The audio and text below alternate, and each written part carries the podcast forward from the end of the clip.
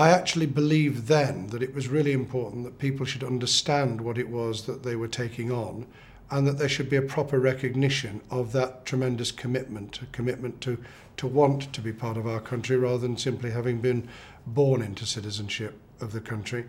And therefore to have a, an understanding and a grasp of English so that communication was possible, an understanding of the background, the values, the institutions of the country so that people could feel not only a part of it but contribute meaningfully to it.